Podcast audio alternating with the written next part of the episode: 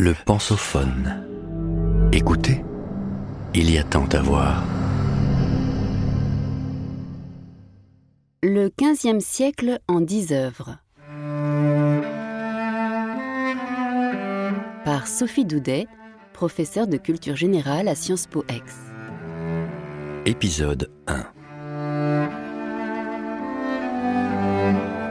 Moins connu que l'illustre XVIe siècle qui voit en Europe l'épanouissement de la Renaissance et la consécration de génies comme Machiavel, Michel-Ange ou Montaigne, le XVe siècle est pourtant une période capitale dans l'histoire de la culture occidentale. Placé à la charnière de la fin du Moyen Âge et des débuts en Italie de l'esprit de nouvelleté porté par les humanistes et les artistes du Quattrocento, il fascine par sa diversité et sa complexité.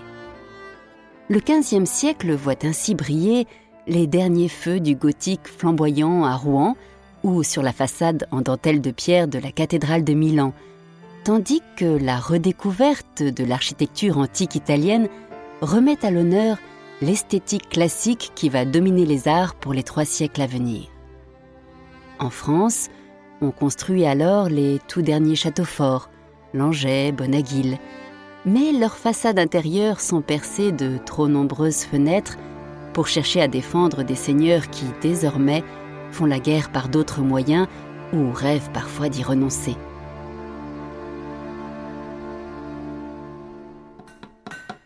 À Bourges, le grand argentier de Charles VII, Jacques Coeur, se fait édifier un palais qui symbolise à lui seul la métamorphose culturelle et politique qui se joue alors. Débuté comme un bâtiment fortifié, il est achevé comme un hôtel Renaissance. Comme le raconte Jean-Christophe Ruffin dans Le Grand Cœur, Gallimard 2012, Cœur est allé en Italie et en Orient. Riche marchand, bourgeois né avec le siècle, il est devenu armateur, puissant banquier et un temps conseiller du roi. Il meurt en exil et ruiné dans un monde en plein bouleversement. Lui qui a pu connaître Jeanne d'Arc voit s'achever en 1453 la guerre de Cent Ans. Lui qui a voyagé au Levant a pu voir tomber Constantinople et avec elle disparaître ce qu'il restait de l'Empire romain. Lorsque les troupes ottomanes de Mehmet II entrent dans la basilique byzantine Sainte-Sophie pour en faire bientôt une mosquée, c'est tout l'équilibre politique et diplomatique de la Méditerranée qui va être désormais modifié.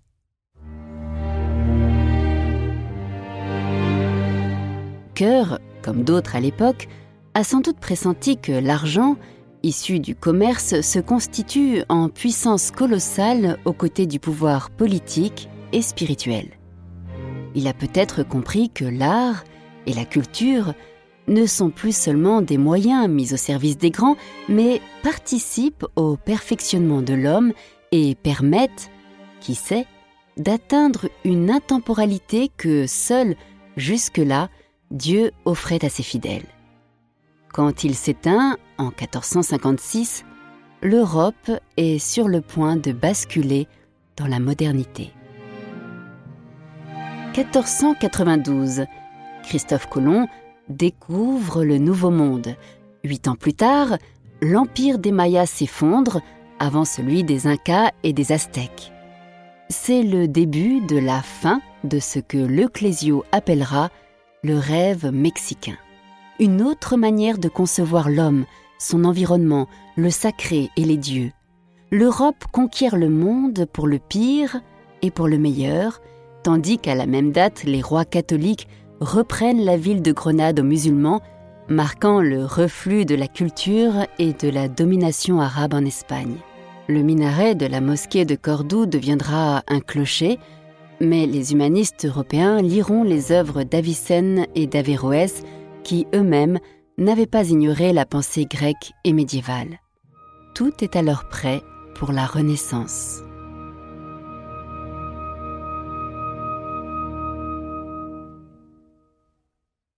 La Trinité de Masaccio. Peinte à fresco, selon la technique de la fresque, Dans l'église Sainte-Marie Nouvelle de Florence entre 1425 et 1428 par Masaccio, 1401-1428, cette trinité est caractéristique de l'art des primitifs italiens.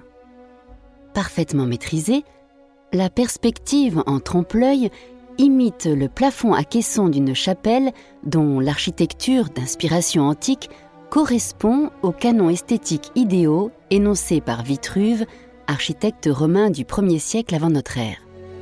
Mais cette perspective est bien plus qu'un habile procédé technique. Elle sert une vision de l'homme et du divin. La Trinité s'inscrit en effet dans une composition pyramidale qui guide le regard du spectateur du premier plan jusqu'au fond et centre de la représentation. Sur la première marche, on découvre tout d'abord l'espace des donateurs, figuré en position de prière, tandis que sur la seconde, située au niveau des colonnes dans l'espace divin, on distingue la Vierge, inhabituellement âgée, enveloppée d'un long voile bleu et marquée par la passion de son Fils. Désignant tragiquement Jésus crucifié, elle fait face à Saint Jean, habillé de rouge, qui lève les yeux sur lui.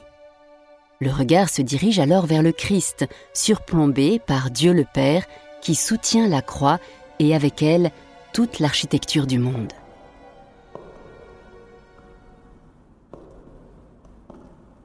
L'alternance des couleurs des vêtements, bleu, rouge, reprise dans l'architecture de la chapelle, le choix de représenter tous les personnages, profanes et divins, à la même taille, et surtout le point de fuite des lignes de composition qui se situe au niveau du visage du Christ et non sur son Père, engage le spectateur à comprendre le sens profond du sacrifice de celui qui, mi-humain, mi-divin, s'incarna et souffrit dans son corps et son âme pour racheter les péchés des hommes.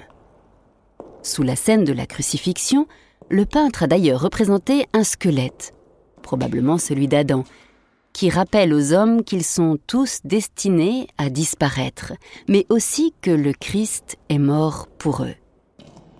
Rigoureuse et austère dans sa facture, la Trinité de Masaccio, comme sa célèbre fresque Le tribut de Saint-Pierre à la chapelle Brancacci de Florence, met le réalisme et la maîtrise technique au service d'une vision humaniste bouleversante.